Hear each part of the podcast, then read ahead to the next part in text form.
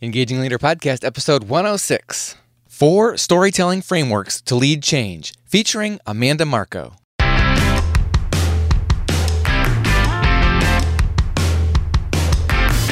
Does your leadership inspire trust, passion, and action? Welcome to the Engaging Leader Podcast with Jesse Lahey, consultant, writer, and speaker. Jesse has helped executives engage hundreds of thousands of people. Join us now for principles to communicate, engage, and lead with greater impact. Welcome to the show, Engagers. Storytelling is a key tool for leading change. In episode 102, Storytelling for Leaders, Amanda Marko joined us to discuss why it's such a powerful tool and provided tips for putting it to work. In this episode, Amanda returns to talk more specifically on the how of storytelling for leaders, and she explains four storytelling frameworks to lead change. Amanda Marko is president and chief connection officer of Connected Strategy Group, which helps leaders communicate their business strategy and engage stakeholders during times of change.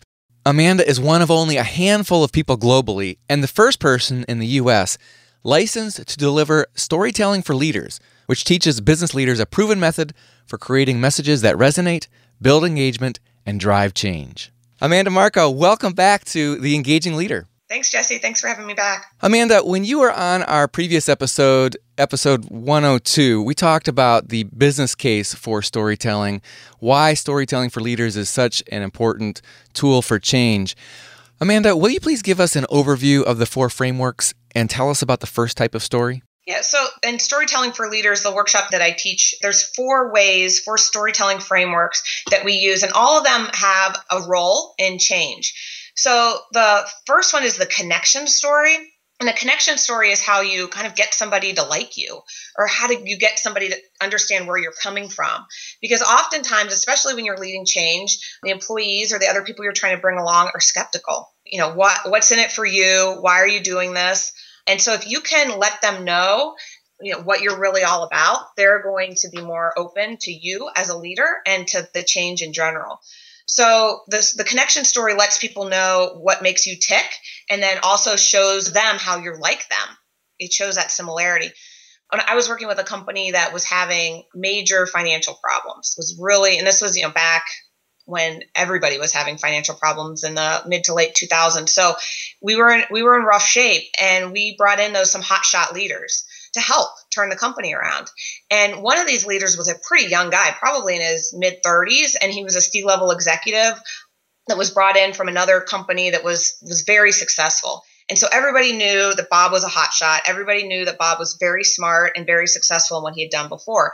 And this company that he was coming into that we worked with was kind of beaten down and mentally having a hard time and financially having a hard time. And so the employees were kind of were struggling along with the company. So this hotshot comes in and it gets introduced to us and he's going to be one of the part of the team that's going to turn us around. And he's got this great pedigree. He's come from these great companies. He's turned around these other companies. He's from all this success. And it was hard to kind of swallow because his mentality was so different from where we were at the time. But he wanted to bring us along. So in order to help bring us along, I remember he addressed an all employee meeting, our whole global team, and told everybody about the companies that he'd worked for before and that they weren't all blue chip companies before he got there. They didn't all have um, $100 plus stock prices. That they had struggled also. And then he worked with them through the difficult times. And that made everybody kind of feel a little bit better that he had been where they were because the way he was introduced originally it was just that he's come he's worked for all these great companies and he's done all these great things and to know that he had struggled like we had made everybody i think more receptive to his uh, leadership and so that's the kind of connection story that you can tell that, to show people that you've been there too. And that helps you lead the change and makes you a more legitimate leader. So the first framework is a connection story which helps you actually make an emotional connection with your listeners so they're willing to hear what you have to say. Exactly. Builds your credibility, I guess and that can be you know it, ha- it, can be an example it can be a specific story that you tell people from work it can be a, t- a story it, can even be a personal story. People connect on that level people uh, most people also have children or they have they everybody has a mom. So if you can tell a story that's even a personal story and make that connection and let people know what you're com- where you're coming from and what you're about you're going to find that being able to lead change is going to be a lot easier. Hmm. okay and what's the second one The next one is the influence story. So this is when you're this really is obviously influence. You're trying to change someone's mind. And what you want to do is this is where you're going to use facts also with the influence story. So you need to start off by stating your point and what your what point you're trying to make and what what information you're trying to get across. And then you share an example. Now, this is oftentimes where people want to go to the negative example, right? So they want to say, you know, if we don't do this, all these bad things are going to happen. You know, mm-hmm. I, have I've seen it before. This has happened. You know, this happened at the company I used to work for. Or, or look at this, or they hold up a, a, you know a famous example of a company that's that's fallen, and you know, an Enron or some or something, and they say that could be us if we don't do these things. Mm-hmm. Okay, so they tell the scary story, which is okay, but it's often not enough. So I advocate the one-two punch that you tell the negative story, but then you tell the positive example and you show them why it would be good to make the change.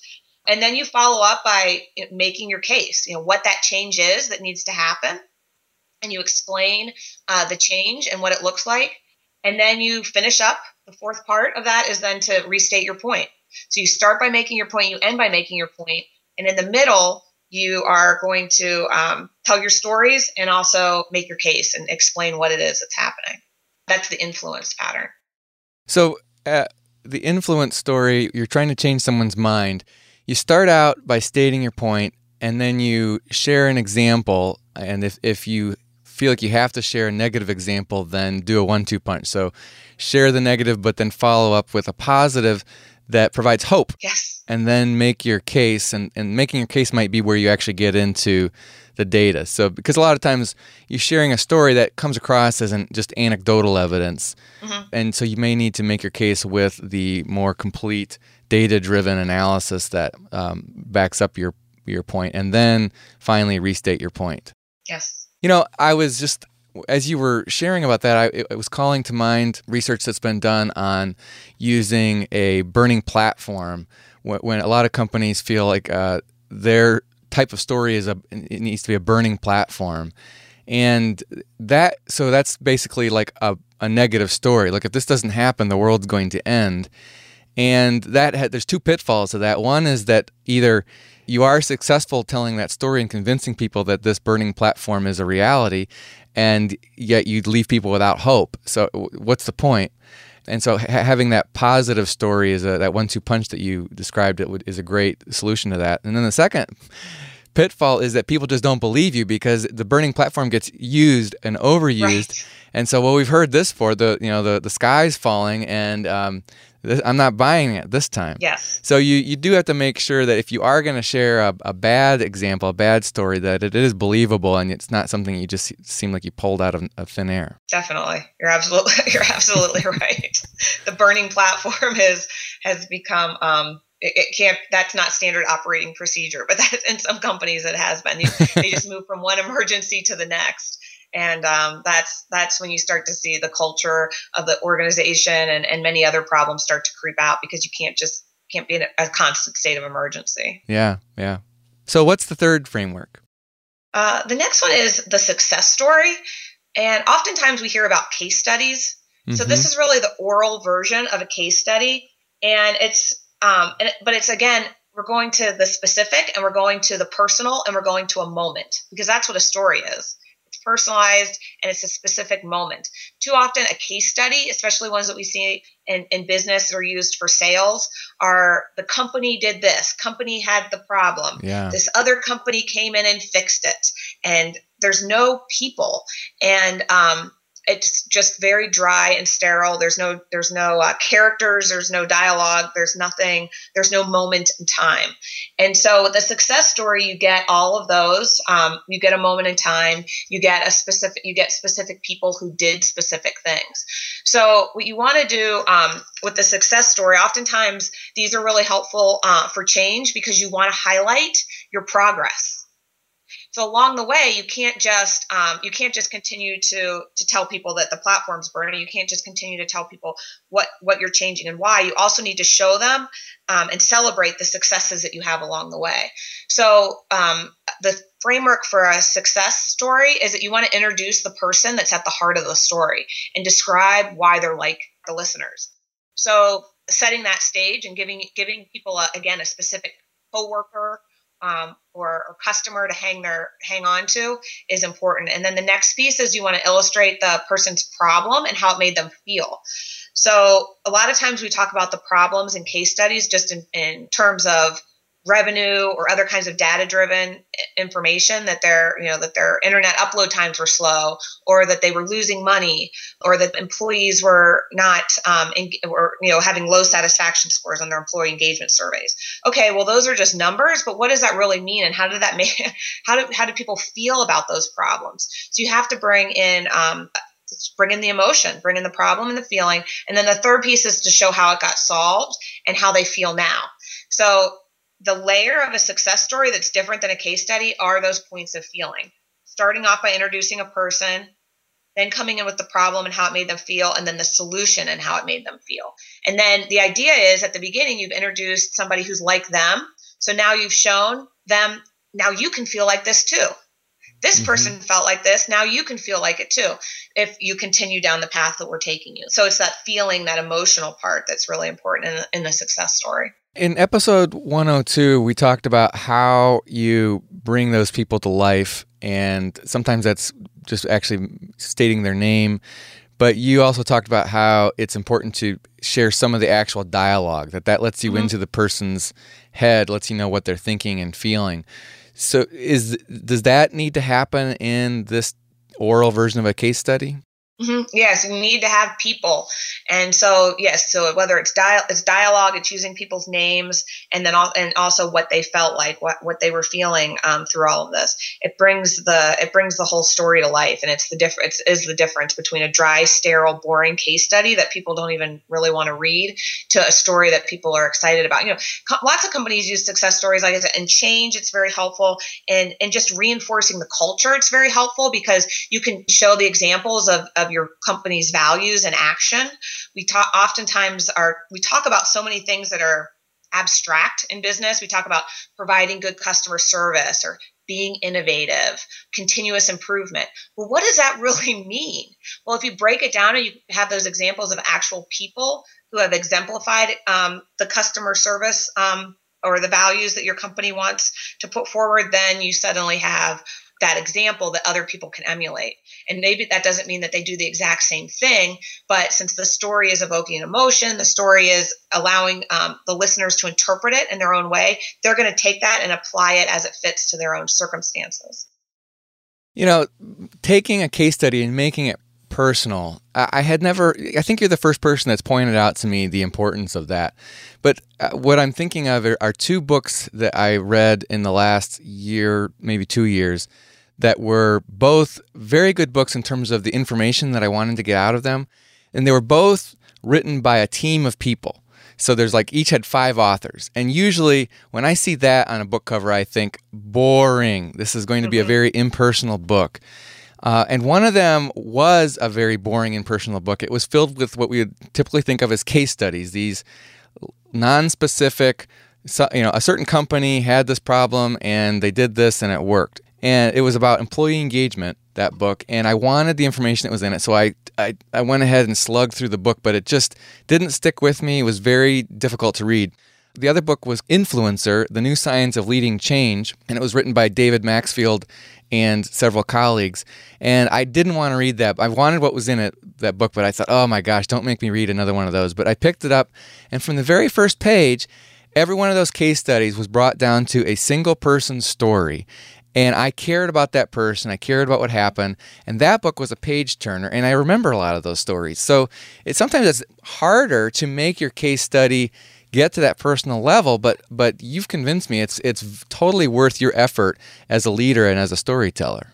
Well, yeah and, and leaders are, are are cautious to do it because they worry about legal ramifications. They worry about whether or not um, you know if we if we make um, somebody in IT the person who solved the problem and we and we mention that person's name and we talk about what a great job they did what if there's a problem later with their performance? What if they don't work for us anymore? Can we still use that case study you can, absolutely. And there's ways to do it. There's ways to use a person's name, there's ways to explain um, and get the story into a personal level without compromising legal issues, without compromising your abilities to, to, um, to use the story in the future, regardless of the situation. So one way to do that is just give the person a different name. Basically, you're talking about that person, but you just say, "Let's call let's call him Bob," mm-hmm. rather than actually using his real name. Then you still have the benefit of people latching on to that name. You don't care if it, that's the real name or not as you get into the story, but you do still care about what happened to Bob, even though they introduced at the beginning he's not, not that's not his actual name so you can you, there are ways to, to still be truthful and still um, still bring in the emotions and still bring in this kind of story pattern without um, causing other problems for the company in the future. So it's just it depends on it certainly depends on the story, it depends on the company, it depends on the culture um, of the company, and so not there's not one perfect solution I think to this problem for everybody. But if you just recognize it and decide to tackle it, there's options for tackling it. So we've talked about the connection story, the influence story, the success story. What's the fourth and final type of story? Fourth one incorporates all of those kinds of stories. And it kind of, if you think about those three stories as maybe verticals, this one would arch over all of them because it incorporates all of those um, elements. And what it's called is your clarity story. And this you can think of as your organizational narrative, it's your strategic story. And um, the way that you do this, it has four parts. And it's best if you start with your, it could be your strategy, it could be the change that you're trying to implement. And so that's actually in the third column. So that's the, the what you're saying here is that's why we're going to. So you're explaining what, what the change is, you're explaining um, what's coming down the pike. So now going back over at the beginning of the story, you craft it by saying in the past, and you explain what ha- what used to, how things used to be. Then you go into the next piece, which is then something happened right? The the um, the stock the stock market crashed. Um, new competitors entered the field. Um, a new leadership team took over. Something changed. Something happened. Now you go to that first piece I mentioned, which is that's why we're going to your strategy, the change, the thing that you're trying to implement. Then you explain that's why we're going to. And then your fourth piece is so all these good things can happen.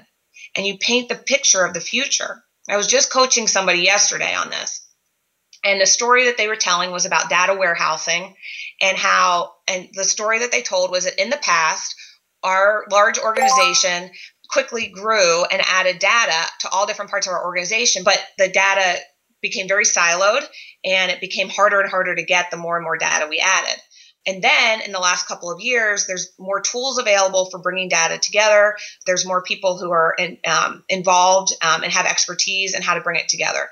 So our competition is doing it also. So we've got to be aware that this the environment has changed for all those reasons. So now we're going to put this integrated data warehousing strategy in place. With that strategy in place, we're going to be able to integrate all of our data so that no matter where you are in the organization, everyone will have access to it and we'll be able to solve problems that we've never been able to solve before because it was just too impossible to get to the information that we had already under our roof. Mm-hmm.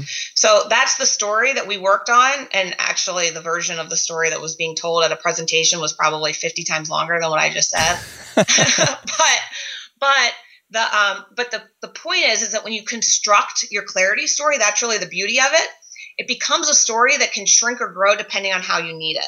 So in this instance, I wanted to tell it fast. So I told it that way. And the presentation to the executive leadership team that's going to be given to explain, this is the, the convincing part is this is why we're going to this integrated data strategy. Everybody needs to buy into it at the executive leadership team. So the person presenting it needs to tell it in, in more detail. But that's essentially the framework, that's the story is telling. Now, I told it in a shorter version. The story then, once that framework is in place for the story, different people in the organization can tell their version of it but it's still the framework is in place. So you could have um, somebody in the IT department has this framework, but tells the story um, specific to their job, their function, and what they're doing with the organization. Then you might have somebody else who has a completely different role in the rollout, has a completely different role in the organization. They have their version of it. So maybe HR has a version of it um, and what it means because they're going to have to hire people and people are going to be changing their jobs and their roles. So HR needs to understand this um, strategy and put their story in place. So that's the beauty of the clarity story is that you put the, the, the high level story in place and then everybody gets to own it. And that's what we talk about storytelling too. You, when you when you're telling the story, it becomes your own. Um, and so you want people to personalize the story, but all within the same framework.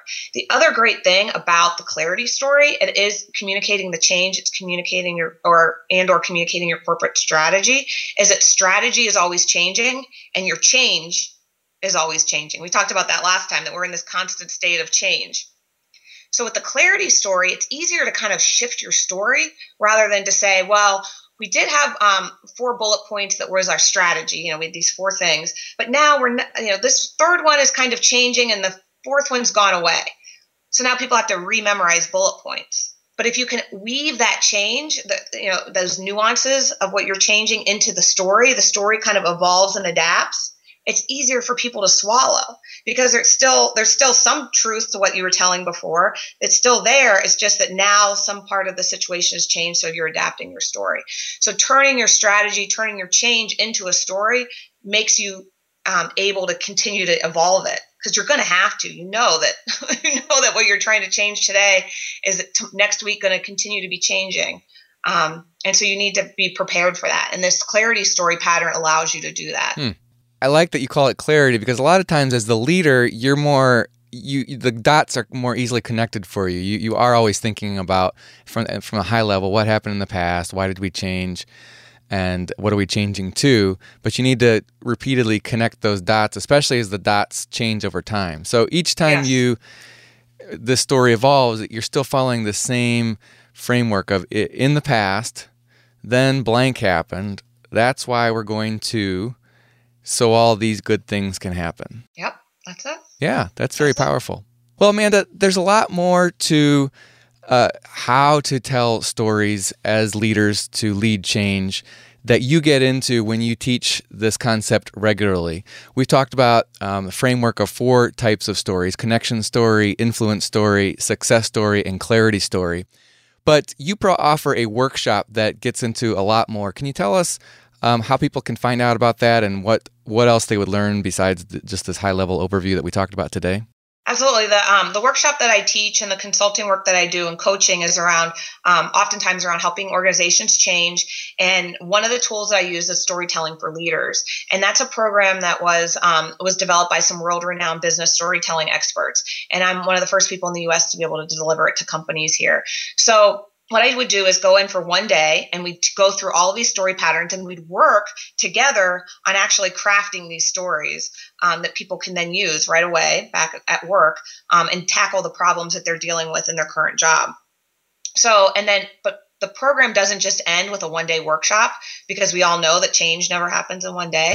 so what ha- so unfortunately, so the um, the program then continues for six months, and the participants are um, given additional learning modules to build on the information that they've already learned, and then also they are prompted to practice the skills in the workplace because with practice that's how that's how we change and that's how we learn. So the um the, so it's not just a one day workshop it's actually a six month program. Um, there's also coaching that can go on during that program or it's possible many executives like the option of just doing this training one on one with me and working through the, the material, dealing with the problems that they're dealing with, the presentation that they have coming up next week that they're not sure what they're going to say, um, the board that they have to convince, the rest of their leadership team that they have to persuade on something. So we work together on um, on on learning these patterns and then putting them to use right away. So all that information is um, available on my website, which is connectedstrategygroup.com, um, and my contact information is there as well. So happy to happy to answer any questions about how it works. And we'll provide that link as well as Amanda's contact information on our show notes for this episode. Amanda Marko, thank you for joining us on Engaging Leader. Thank you, Jesse. You can find the show notes at engagingleader.com forward slash 106 as in episode 106.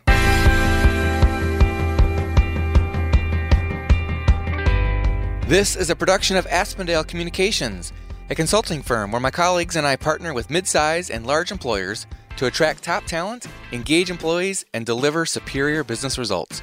Find out more at aspendalecommunications.com.